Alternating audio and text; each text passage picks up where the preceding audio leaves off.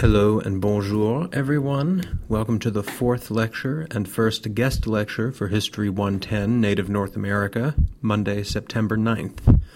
As at least a third of you know, I'm Jeffrey Harris, one of your TAs for this class, and I'll be talking to you today about European and Amerindian conflict and collaboration in the 18th century Southeast, focusing on French colonial Louisiana. We will begin briefly with an overview of the beginnings of French contacts with the indigenous peoples of North America and the expansion of French imperialism into the Mississippi Valley. After this brief survey, our story will begin with the French establishment of the Louisiana colony in 1699 and end with the Seven Years' War, often referred to in the United States as the French and Indian War, from 1756 to 1763. Although, in discussing Europeans, we will mainly be dealing with the French in this lecture, I will also be talking about the English in the Southeast as they relate to the French, the Choctaw, the Chickasaw, and other nations.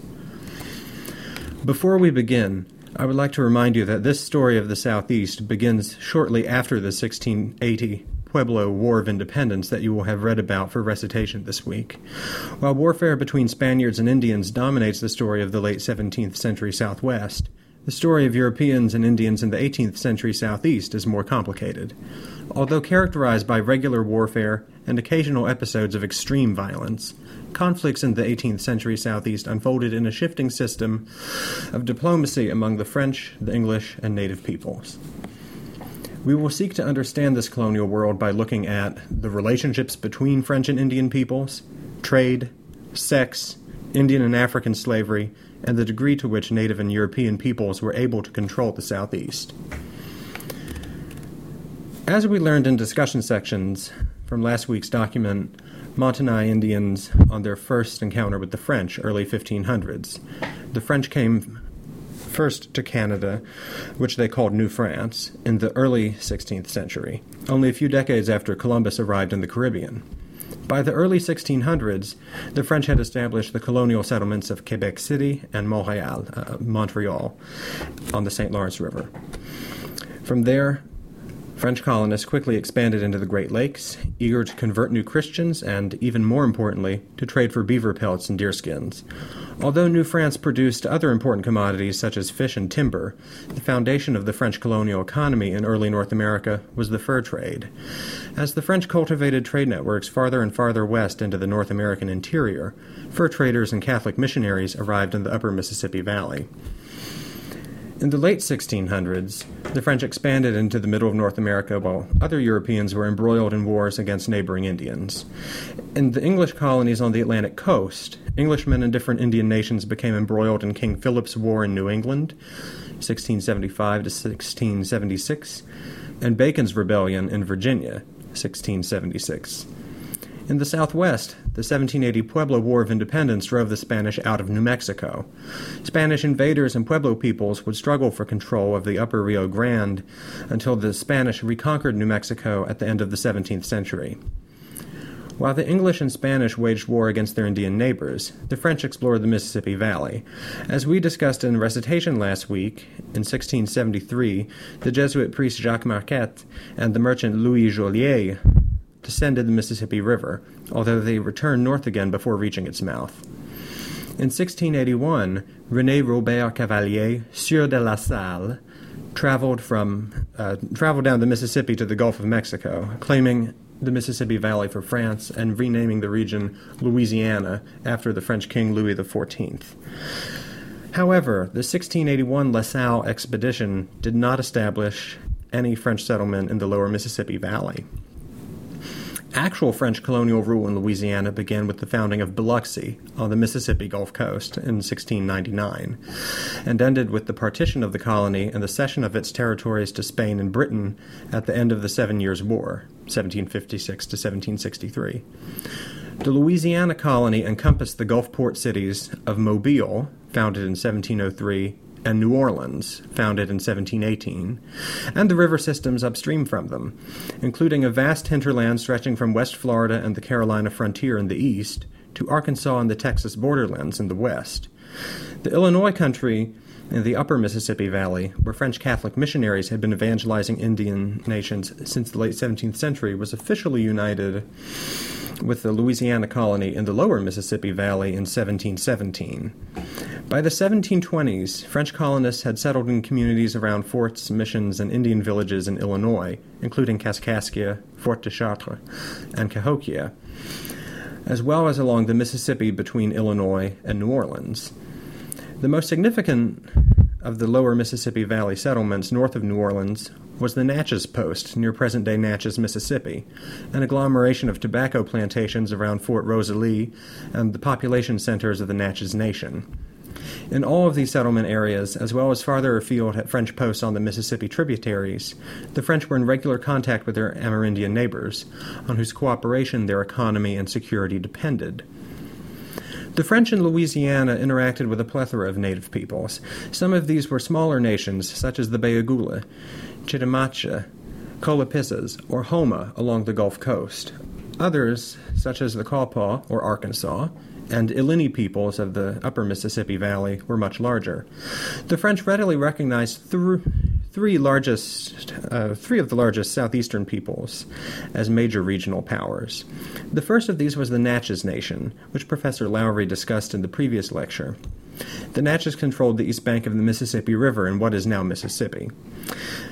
The second regional power was the Choctaw Nation, situated in central Mississippi and Alabama. The third was the Chickasaw Nation, situated to the northeast of the Choctaw Nation and most French settlements. In the years before the French came to Louisiana, native populations in the southeast had already suffered demographic collapse after the Spanish introduced European diseases to the region. Some historians have argued that the southeast, and especially the lower Mississippi Valley, should be regarded as a shatter zone in which European diseases and European trade rapidly destabilized native communities.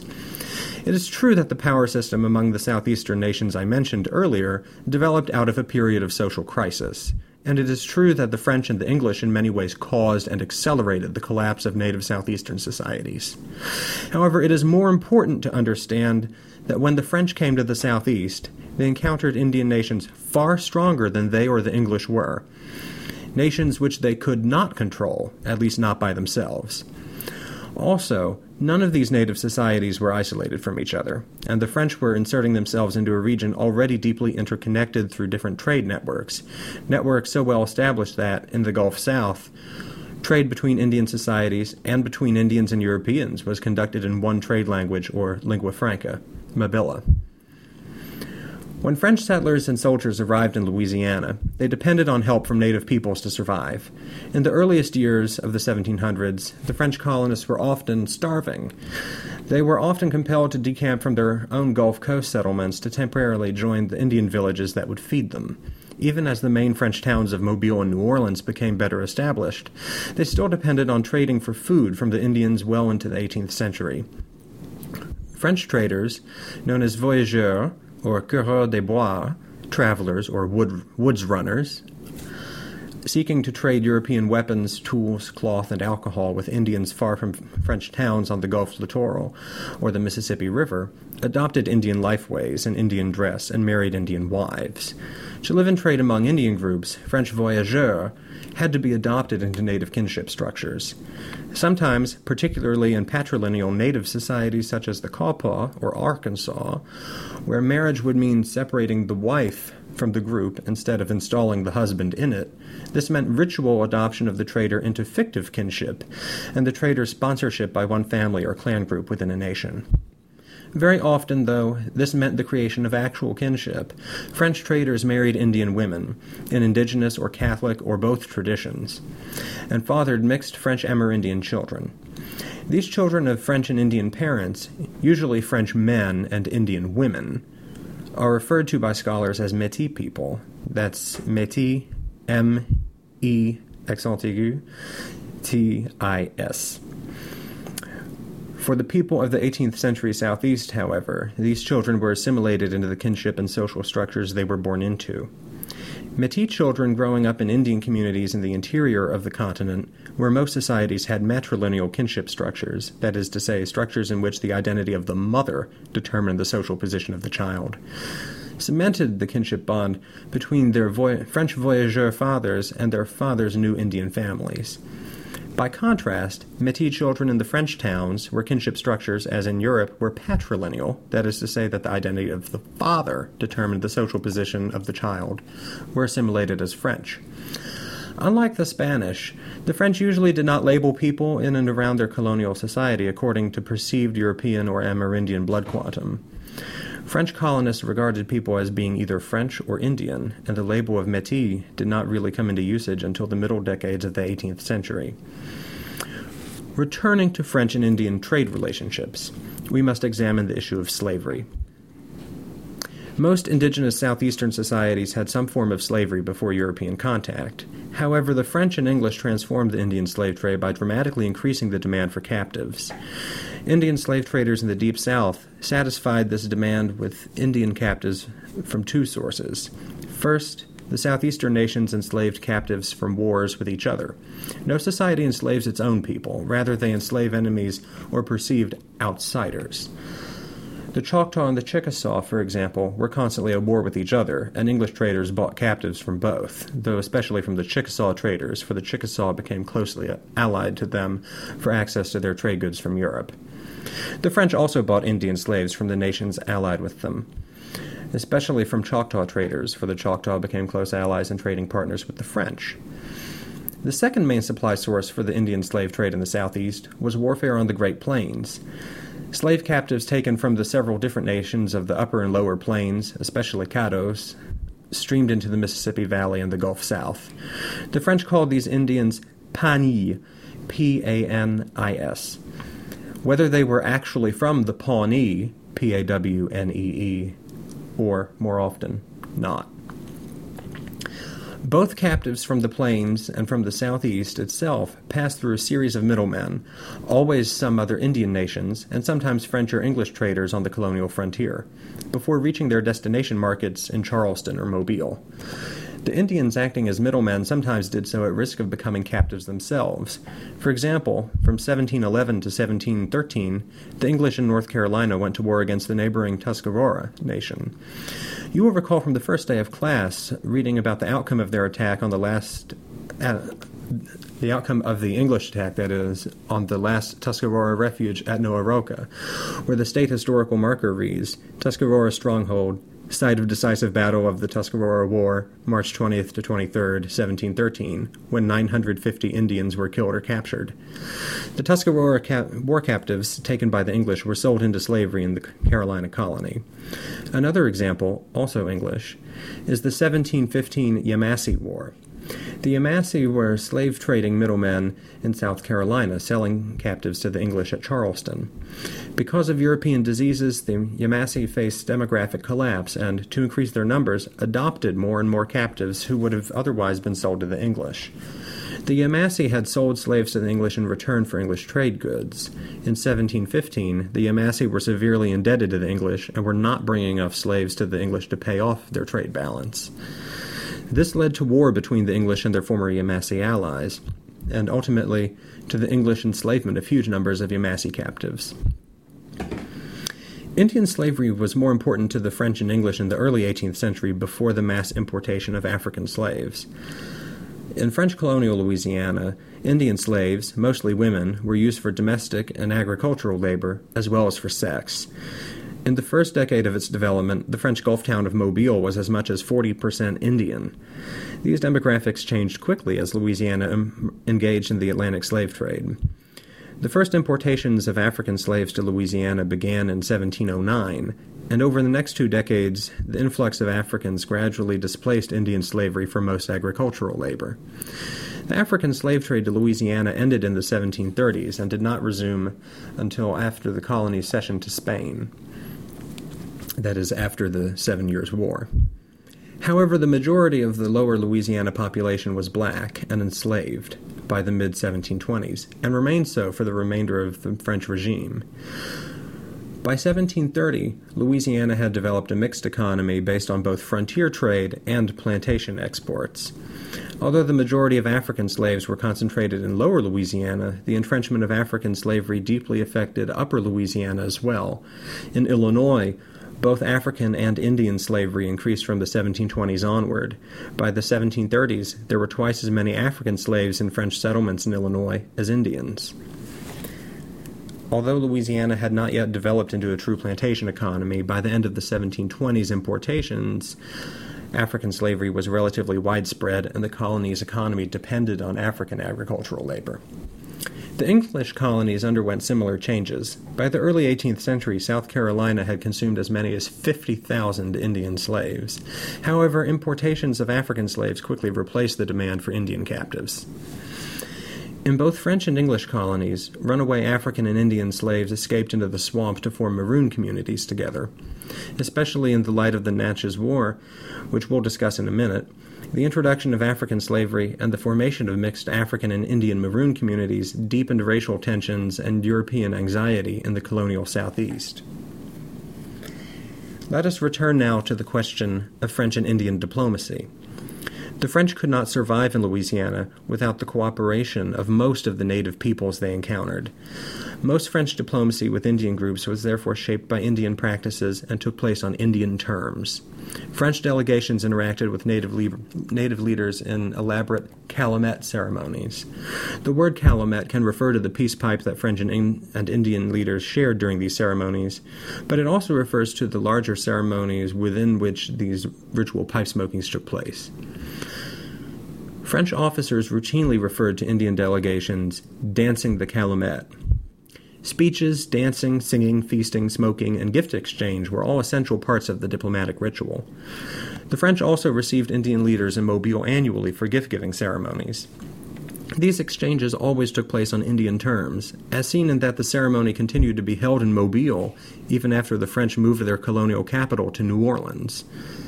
The colonial governor of Louisiana thus came to Mobile from New Orleans on a regular basis because some Indian leaders preferred not to travel there. The colonial French were able to manipulate gift giving for their own purposes. They began to give out medals to allied Indian chiefs, some medals larger and more, na- more ornate than others. Yet, although Indian chiefs desired larger tokens of greater appreciation and prestige from the French, these medals and the French endorsement behind them did not really change the status of Indian chiefs within their nation or among other nations. In the end, Indian practices determined protocol. Indeed, the French spent exorbitant sums on Indian presents, resources they would have preferred to allocate elsewhere, and the home government at Paris and Versailles balked at paying greater and greater sums of money that they saw as being distastefully close to tribute extortion. French colonial governors, on the other hand, understood the reality of the situation. French and Indian diplomacy and France's control of its empire in Louisiana depended on the ceremonies of cooperation with Indian allies, especially the Choctaw, who were the only sure defense the French had against the Chickasaw and the English on, the east, on their eastern frontier. The French needed to engage in native ceremonial practices and keep a steady stream of European trade goods flowing to their native allies, something they often had more trouble doing than the English did. They also sought to win over native allies by propagating the Catholic faith among as many nations as they could afford priests for. Some nations, such as the Illini nations upriver, converted to Christianity, although many converted Indian groups combined Christian practices with native belief systems. Some nations, such as the Choctaw, did not readily accept European religious practices, but nevertheless allowed French missionaries into their communities because they were valued as diplomats. Although many French fantasized about assimilating the Indian quote unquote savages into French quote unquote civilization, Indians who were not slaves usually had no interest in this, even if they accepted the Catholic religion or other aspects of French culture. The small Appalachian nation of West Florida, for example, decimated by warfare with the English and their Indian allies, sought refuge in the French sphere of influence and relocated their settlements to a few miles outside Mobile. The Spanish in Florida had already converted the Apalachee to Catholicism, and the French eagerly welcomed Catholic Indian allies. The French at Mobile were in constant contact with the Apalachee, and a French priest often served both the Apalachee and the French colonists at Mobile. However, even though a small war torn nation far weaker than the French, the Apalachee interacted with the French on their own terms. While French observers often remarked that the piously Catholic Apalachee had become just like their French neighbors and were, in the view of some, more quote unquote French, than the colonial French were. The Apalachee had no desire to assimilate into the French population at Mobile. Because their community had come so close to extinction in the wars in Florida, the Apalachee closed ranks and did not intermarry with Europeans or live among them in their towns. Thus, in many cases where French and Indian populations did not mix, it was because Indians chose to segregate their communities from the French towns. The opposite was also sometimes the case. The French sometimes wanted Indian land for their plantations and not only sought to establish communities separate from nearby Indian villages, but sought to relocate Indians from their villages to expand into their territory. Such was the case at the Natchez Post, upriver from New Orleans near present day Natchez, Mississippi. In response to the French military commander's instructions to move their settlements to make way for the French, the Natchez Nation on November 28, 1729, attacked Fort Rosalie, the Natchez Post, killing 237 people. When the word of the attack reached New Orleans in December, the colony was immediately thrown into chaos, a pandemonium exacerbated by a subsequent outbreak of violence at the Yazoo Post in Mississippi in January 1730. With the military support of their Choctaw allies, the French responded to what they regarded as a war of extermination against them by attempting to exterminate the Natchez, whose survivors fled to the Chickasaw and other nations. The event, which the colonial French uniformly referred to as the quote unquote Natchez Massacre, shook the Louisiana colony to its foundations. The government collapsed, and a new governor of Louisiana was appointed. The Catholic missions briefly considered evacuating the missionaries from Louisiana. Moreover, the Natchez War obliterated any fantasies of assimilating the Amerindians in French communities by instilling a hyper paranoid race consciousness among the French. French colonists increasingly wrote about themselves as foreign invaders and about Indians as quote unquote barbarians instead of quote unquote savages. Whereas before 1730, many French had described Indians ethnocentrically as beings exterior to French civilization who might potentially be included in it. After 1730, the French mostly talked about Indians, whether they were allies or enemies of the French, as racially distinct from Europeans and incapable of being part of the French quote unquote civilization. Colonists feared that the Natchez War would be the opening salvo in a race war in which the Amerindian nations would unite to drive the French out of Louisiana. The Vicar General of Louisiana and director of the Jesuit missions, Father Le related to a colleague the fear of Indian conspiracy in a shock to New Orleans. Quote, the first rumors of the dreadful calamity filled all New Orleans with the greatest grief. Everybody had something to weep for one of his relatives, another a dear friend, another his goods. As it was, with reason, feared that all the Indians had conspired against the French. Nobody here thought himself safe. Le Petit thought that the Natchez quote-unquote war of extermination was confirmed as a general rising by the 1730 Yazoo attack. He and the survivors along the Mississippi, quote, now were convinced that a great conspiracy against the French was on foot, and that they must treat with distrust all the Indian tribes. End quote.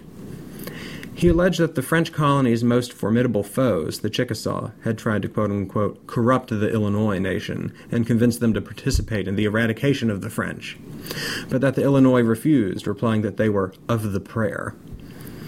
He viewed the most important and powerful ally that the French had, the Choctaw, as being barbarous, loathsome, untrustworthy, and devoid of any respect for Christianity. Indeed, Le Petit's opinions were representative of many Frenchmen who saw all Indians as suspect, and at the peak of the crisis thought the barbarian Choctaws and the other Indian allies would imminently betray the French. Even the military commanders on campaign with the Choctaw held these suspicions and kept their cannon trained on friend and foe alike. Worse even than the fear of a general Indian insurrection, many French colonists thought the Natchez massacre heralded an alliance between Amerindians and Africans to wipe out Louisiana's minuscule European population. One colonial official reported to Versailles the ominous observation that the Natchez spared and took alive as many black slaves as possible. Governor Périer claimed that African slaves had helped the Natchez to plan and carry out the massacre, what they viewed as a massacre. Another official reported that the English had incited the Indian allies to raise the slaves and expel the whites, and that the claim that had been confirmed by the confessions of several black slaves. Quote, they had wanted to make what few enslaved nègres, as Negroes, charitably translated from French, there were among the settlers at the Illinois posts revolt against the French by promising them freedom. Military officers claimed that not only did the Natchez seek to liberate the Africans and the Indian women, but the barbarians, quote unquote, even went so far as to enslave French prisoners and paint the French black to mark them as being slaves. More than ever before, French colonists had come to see their society as a rigid tripartite racial hierarchy that depended on white French control of non white others, and suppression of those others challenges to French supremacy and usurpation of French whiteness. The specter of Amerindians raising the African slaves against the racialized social order would persist through the rest of the French period. So the Natchez War not only resulted in the French and Choctaw obliteration of the Natchez Nation, but also in the accelerated development of European racism in the Southeast. More importantly, the Natchez War illustrates both the increased instability in native societies after European settlement in the southeast and the inability of the Europeans to effectively conquer major native groups without the help of other powerful Indian nations. Later in the 18th century, the competition between the French and the English for access to Indian allies and Indian markets also caused civil wars within nations, including the Choctaw. However, despite the political instability of the southeastern world, native peoples, including the reunited Choctaw, maintained control over most of the South. The French were able to claim dominion over the Mississippi Valley and the Gulf South because they won over the Indian allies who actually controlled these lands. Beyond the immediate surroundings of New Orleans, Mobile, and the reestablished French settlement at Natchez, the French could not function without Indian support. Indian peoples in the southeast had options. They could play the English and French, the Choctaw and Chickasaw, against each other, whereas in the southwest the political boundaries were shaped by the ability or inability of the Spanish conquistadors to subjugate the Pueblo and other indigenous nations. In the southeast, the multiplicity of major European and native powers created a system of alliance and competition in which no clear winner could prevail. And even among the European powers in the early and mid 18th century, none did. Louisiana, the most populous but least Europeanized, that is say, with the smallest European population, of any early French colony, was securely French thanks mainly to non Europeans who continued to protect the French until their defeat in the Seven Years' War. In 1756, war broke out among the European great powers. England and France had been continuously in competition in North America, competition that often took the form of proxy wars between their respective Indian allies. Yet neither the English in Carolina nor the French in Louisiana had the strength to expel the other. With the outbreak of war in Europe, this changed. By 1763, France and its allies in Europe and in Canada had been defeated. In the peace settlement, French colonial Louisiana was divided along the Mississippi River between England, which took the east bank, and Spain, which, in exchange for giving Florida to the English, took the west bank and all of Louisiana south of Lake Pontchartrain, including New Orleans. Although Anglo American strength grew in the east, in most of the southeast in 1763, the Spanish and the English, like the French before them, were dependent on the help of native peoples to control their imperial claims. This would not change until the 19th century, after the imperial takeover of Louisiana by the United States. All right, that's it for French colonial Louisiana and the 18th century Southeast Shatter Zone. Thank you, and I will see you Friday in recitation.